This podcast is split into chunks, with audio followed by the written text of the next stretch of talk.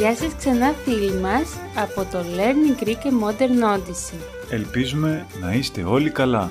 Από αυτό το Σάββατο στις 15 Μαΐου η Ελλάδα άνοιξε τα σύνορά της για όλες τις χώρες της Ευρώπης και είναι έτοιμη να καλωσορίσει τους τουρίστες. Και οι Έλληνες πια, μετά από έξι μήνες, δεν έχουν lockdown και μπορούν να πηγαίνουν όπου θέλουν ελεύθερα. Μέσα σε αυτό το κλίμα είπαμε να ξαναρχίσουμε να μιλάμε για τις πόλεις της Ελλάδας. Και μάλιστα διαλέξαμε ένα νησί καθώς το καλοκαίρι πλησιάζει. Είστε έτοιμοι; Θα σας μιλήσουμε για ένα πολύ αγαπημένο μας νησί, την Ρόδο. Η Ρόδος είναι από τα μεγαλύτερα νησιά της Ελλάδας και βρίσκεται στη νότια και ανατολική πλευρά της. Πιστεύουμε ότι οι περισσότεροι την γνωρίζετε. Είναι ένα νησί που συνδυάζει τα πάντα. Ιστορία, υπέροχες θάλασσες, ωραίο φαγητό, γραφικά τοπία, όμορφα μαγαζιά, εστιατόρια και μπαρ. Πάμε να τα δούμε όλα σιγά σιγά. Πρώτα απ' όλα, η Ρόδος είναι πολύ γνωστή για το ιστορικό της κέντρο, την παλιά πόλη.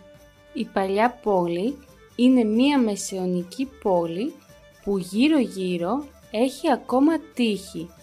Τα τείχη αυτά είναι πολύ χαρακτηριστικά και τα βρίσκει σε πολλές φωτογραφίες και κάρτες από την Ρόδο.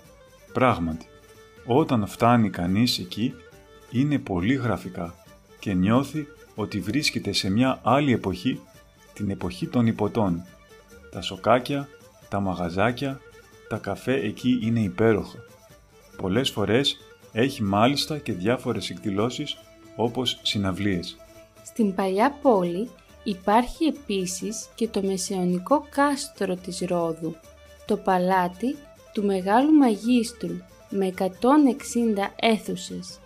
Αξίζει πραγματικά να το επισκεφτείτε όπως και τα υπόλοιπα μουσεία της πόλης που μας παρουσιάζουν την πλούσια ιστορία της. Εκτός από την παλιά πόλη, είναι ωραία να κάνει κανείς μια βόλτα και στο λιμάνι της Ρόδου. Στην αρχαία Ελλάδα βρισκόταν εκεί ο κολοσσός της Ρόδου, ένα τεράστιο άγαλμα που ήταν και ένα από τα επτά θαύματα της αρχαιότητας, όπως τα λέμε σήμερα. Φυσικά, η Ρόδος έχει και πανέμορφες παραλίες, το Φαλιράκι, η Τζαμπίκα και τόσες άλλες. Η θάλασσα στη Ρόδο είναι για μένα υπέροχη. Όταν πήγα, εντυπωσιάστηκα από τα πεντακάθαρα και γαλάζια νερά της. Πρέπει όμως να νοικιάσετε αυτοκίνητο, γιατί οι περισσότερες παραλίες δεν βρίσκονται στην πόλη της Ρόδου. Με το αυτοκίνητο αξίζει φυσικά να πάτε και στη Λίνδο, ένα από τα πιο γνωστά μέρη της Ρόδου.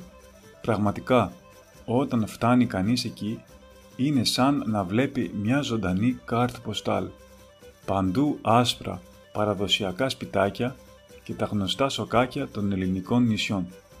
Στη Λίνδο βρίσκουμε επίσης ένα ακόμα κάστρο στο οποίο μπορείτε να ανέβετε και με τα πόδια αλλά μπορείτε να ανέβετε και με γαϊδουράκια.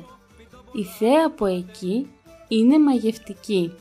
Και οι παραλίες της Λίνδου είναι πάρα πολύ καλές. Γι' αυτό μπορείτε να αφιερώσετε μια ολόκληρη μέρα σε αυτήν. Να κάνετε μπάνιο, να φάτε στα ωραία μαγαζιά της και να ανακαλύψετε την ιστορία της. Πάμε τώρα σε ένα άλλο ιδιαίτερο μέρος που βρίσκουμε στην Ρόδο, την κοιλάδα με τις πεταλούδες. Είναι ένα μεγάλο πάρκο όπου υπάρχουν παντού πεταλούδες. Περπατάς μέσα στη φύση, δίπλα σε λιμνούλες και καταράκτες και παντού γύρω πετούν πεταλούδες. Είναι μια ξεχωριστή εμπειρία. Αν μείνετε στο νησί αρκετές μέρες, σας συμβουλεύω να κάνετε και μια κρουαζιέρα στο μικρό νησί της Σίμης.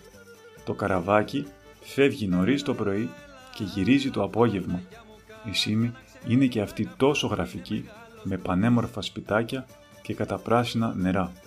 Φυσικά, να μην ξεχάσετε να δοκιμάσετε κάποια από τα παραδοσιακά φαγητά του νησιού, όπως η καραβόλη, δηλαδή τα σαλιγκάρια, το κατσίκι στη φάδο, τα πιταρούδια με ρεβίθια, η ψερόσουπα, τα μελεκούνια και πολλά άλλα.